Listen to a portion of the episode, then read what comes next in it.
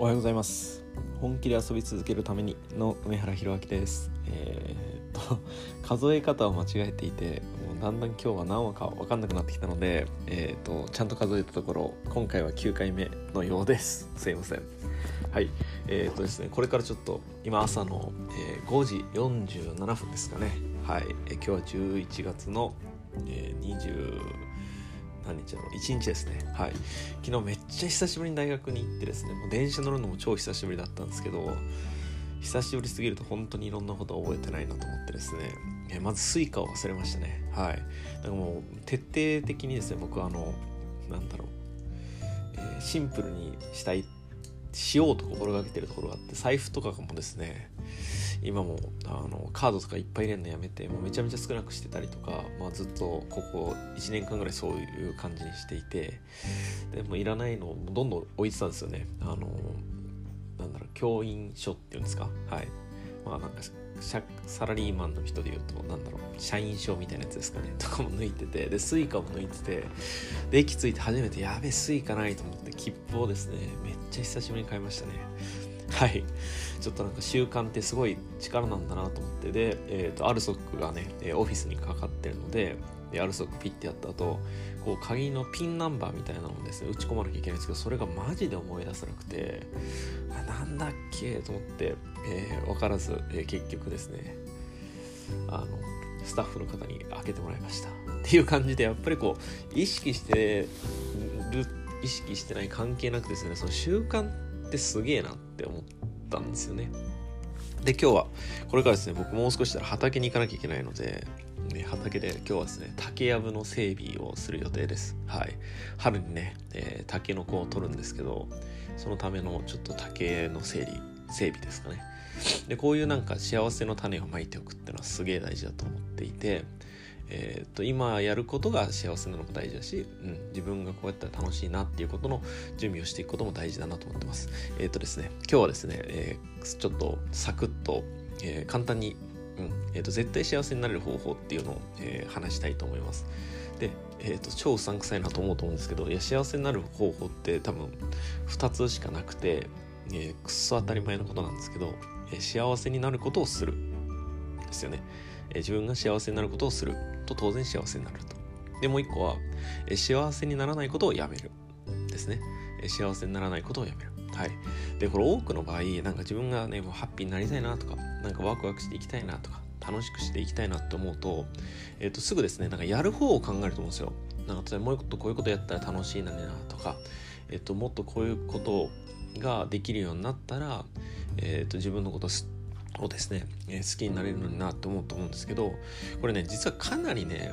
もちろん新しくいろんなことやるとかできるようになるってめっちゃ大事だと思うんですよ。例えば旅行に行くとかさ、イベントに参加するとか、わかんないです、人に会うとか。でもみんな忙しいじゃないですか。でも子供だって忙しいですからね。僕の子供も、好きなことやってっていう感じですけど、水泳頑張ったり、チアをやったり、いっぱい遊んでますね。でも遊ぶので忙しいじゃないですか。で、そこにさらにじゃあもっとね、よしじゃあもっと幸せになりたいんだと思っていろんなことやれよとかって言っても、いやもうすでに、自分の時間って24時間ってみんな決まってるし、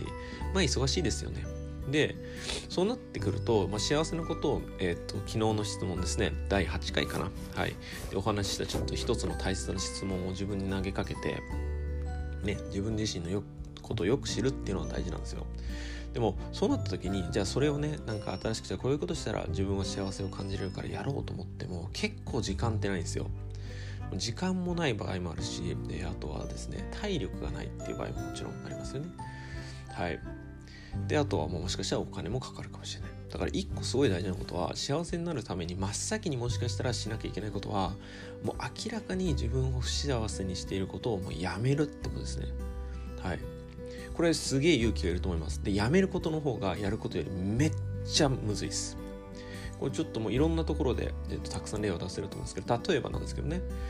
皆さんが何か新しいものを買うペースと何かを捨てるペースってどっちが早いですかね。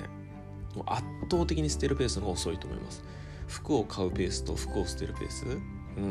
まあ、僕はよくね、僕の妻にですね、なんか買ったら捨てなさいってすぐ言われるので、捨てないと買えないみたいなのはあるんですけど、でも基本的になかなかまあね、今ねこういう時代ですし、まあ、捨てるっていうよりはリサイクルとかね、古着屋さんとか、まあ、服だったら持ってったりとか、僕だったらまあ、友人にあげたりとか後輩にあげたりとかするんですけど、でも、まあ、物でも捨てる方が難しいですよね。で持っていっちゃうと、じゃあ例えばですね、いろんなこう日々をこういろんな行動をしていて経験をしていく中で、まあ、生きていく中でですね、いい思い出と悪い思い出ってどっちが残りますかって言った時、圧倒的に悪い思い出じゃないですか。例えば、どうだろうな、多分芸能人とかの人ってきっと大変だと思うんですけど、きっとすげえね応援されてるメッセージもたくさんあるけど、ちょっとのそのね誹謗中傷とかの方が多分気になると思うんですよ。なんかそういうもんじゃないですか。なんか自分がすごいね一生懸命やってることで、もうほとんどの人は褒めてくれてるけど、なんか一人ぐらいになんかね心ない言葉言われると、めっちゃそれ覚えてませんっていう感じで、自分って、っていうか人間、まあ、僕だけじゃないと思います。多分おそらく多くの人間にとって、いいことを覚えてることよりも、嫌なことをやっぱ覚えてちゃうと思うんですよね。でそうなった時に、幸せにならないことをしてるのってめちゃめちゃロスなんですよ。でこれどれぐらいロスかっていうと、その時嫌な気分になるとかじゃないんですよ。もうその気分って消せないんですよ、基本的には。まあ、薄まるとは思います、時間の経過とともに、もしくは、自分自身が少しずつ、そういう嫌な気持ちとか嫌な経験に対して、付き合い方を覚えていく。これもすごく大事なことだと思います。結局ゼロにはできないですからね、はい、でも、明らかにそれがマイナスって分かってるのであれば、その瞬間瞬間をね楽しく生きるっていうためにもそうだし、1点目は、自分にそういう深手をですね、長く続く、傷だったり、長く続く自分のモチベーションを下げるものをやっぱり、ね、取り除いておくことって、これからの人生にとってもすごく大事だと思います。で、2つ目は、今日こうちょっとサクッといきたいので、2つ目はですね、ちょっと早い話なんですけど、嫌なことで溢れてる人って見た瞬間結構わかりませんか？いや、まあそれさ、ニコニコみんなしてるわけじゃないですけど、あ、この人楽しそうだなっていう人と、あ、この人疲れてそうだなとか、なんかこの人怒ってるのかなとか、なんかこの人疲れてそうだなって人ってわかりますよね、多分みんな。でここからが肝なんですけど、じゃあどっちの人にね、じゃあ A さん B さんいて、 A さんなんかすげえ楽しそうみたいな、なんで楽しそうなのかよくわかんないけどね。で B さんがなんかすげえ難しそうな顔してると。で例えば、まあ、自分がね、じゃあ例えば、まあ、僕大学で教えてるの大学の先生だとすると、はい、で A さん B さんどっちにじゃあ声をかけますかって言った時に、まあ、間違いなくで、例えばそれが仮に質問を当てるような時であったとさえ、おそらくパッとね何も深いこと考えず当てるってなったら、多分、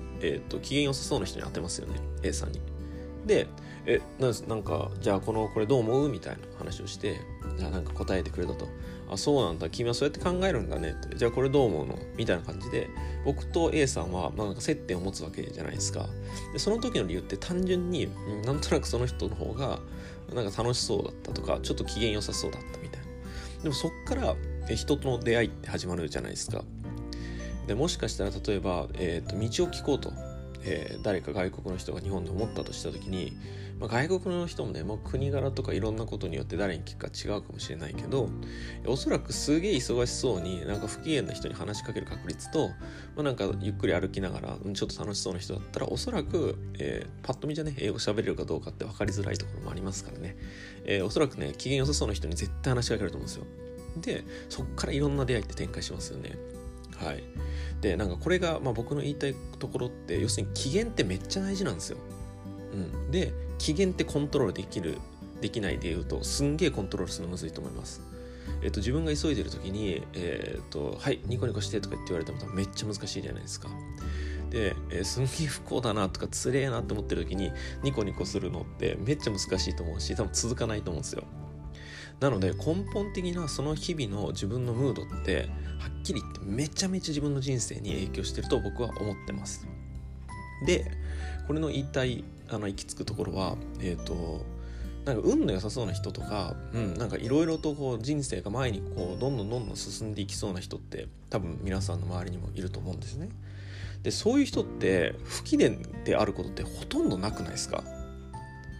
でこれ本当に鶏と卵の話になると思うんですけど、どっちが先なんだろうって真剣に考えていいことなんじゃないかなと僕は思っていて、すんげえ運がいいから機嫌がいいのか、それとも単純に機嫌がいいから運が良さそうなことが、その人が実際運なのか分かんないですよ、ちょっと一応運っていう言葉を使わせてください。機嫌が良さそうだか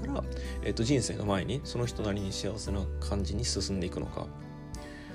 どっちなんですかね。で僕は結構真面目に、いやその人は多分自分の機嫌をメンテナンスしてるんだと思う派です。はい、やっぱすごいなって思う人とか、うわこの人めっちゃできるなとか、めっちゃできるってのは仕事とかじゃなくて、うわこの自分の人生をねめっちゃ生きてるなって人って、なんかそういうところにめっちゃ気を使ってる気がします。すげえ簡単に言うと自分を大切にしていると、もちろんね嫌なこととか辛いこととかも絶対そういう人にも起きるんですけど、それよりも、自分がね、自分のこの気持ちだったり、自分の感じ方を大切にしているので、そのね一時的にこう落ちたりとか辛かったりするってことはもちろんあるんですけど、それ以上にですね自分のこの、基本的なムードをですね、ハッピーの方向に、上機嫌の方向に持ってってるなっていう感じがあります。なので、幸せになる、ハッピーに生きるとかっていった時に、すごい大事な、そしてかつコントロールできる部分って、幸せになることをする、幸せにならないことをやめる。で特に僕は、幸せにならないことをやめて、その結果として、自分を、いつもですね、満たされているとか、少しでも幸せの方向に、気持ちとしてですね、持っていることを続けることによって、様々な、チャンスに気づくことができたり、様々な人との出会いをね、引き寄せてくれて、そこからなんか人生ってこう動いていくんじゃないかなと思ってます。結局やっぱ人間一人で、100億円持っててもめっちゃ多分使い道ないと思うんですよ。でもそこに仲間がいて大切な人がいたら、めちゃめちゃその100億円って多分意義あるお金の使い方できるじゃないですか。だからよく言うね、何食うよりも誰と食うかのが大事だよとかってのも全部そうだと僕は思っていて、これは僕心理学をね、聞いてくださった方もいると思うんですけど、大学時代結構真面目にずっとやっていて、今も教育と心理学って離れてないというか、むしろもうセットみたいなところがあるので、個人的にいっぱい本とかは読むんですけど、その人間のね幸福度を測るときに、もう明らかに決定的に幸せだと答える人と不幸せだと答える人のもう絶対的な違いとして人間関係があるっていうのはもう数々のリサーチでですね分かっていて、幸せな人っていうのは良好な人間関係を持ってる可能性がめちゃめちゃ高いと、段違いに高い、不幸せだと答える人と。で僕はそうだと思っていて、でじゃあそのね、良好な人間関係を作る上で一番大事なことって何っていうと、その人がといて楽しいとか、せめて楽しくなくてもその人といて嫌な気持ちにならないってことですよね。だから自分の日々のムードってきっと、割と些細なことで、影響を受けたりすると思うので、自分のね、気持ちとか、ムードにですね明らかに悪影響のことって僕はやめるべきだと思うし、それをやめることで、日々のねこれも積み重ねなのでね、僕は、スイカを忘れたり大事な、暗証番号を忘れたりするようにですね、習慣ってすげえこう意識してないと、作っていけないものでもあると思うので、ぜひ皆さんも考えてみてもらえたらいいなと思います。はい、で僕はね、この畑をすることでねものすごく人生ハッピーになって、いいなって思ってるので、今日はですねこれから頑張って、畑というか、畑に行ってですね竹やぶの整備をしていきたいと思います。3連休の初日ですが、皆さん、素敵な3連休をお過ごしください。コロナがねちょっと増えてきて、ちょっといろいろ考えることが増えてる今日この頃ですが、皆さんも少しでもね、自分を大切に、コロナに負けないでですね、今日一日を素敵な日にしてもらえたらいいなと思います。それでは皆さん、また次回お会いしましょう。さようなら。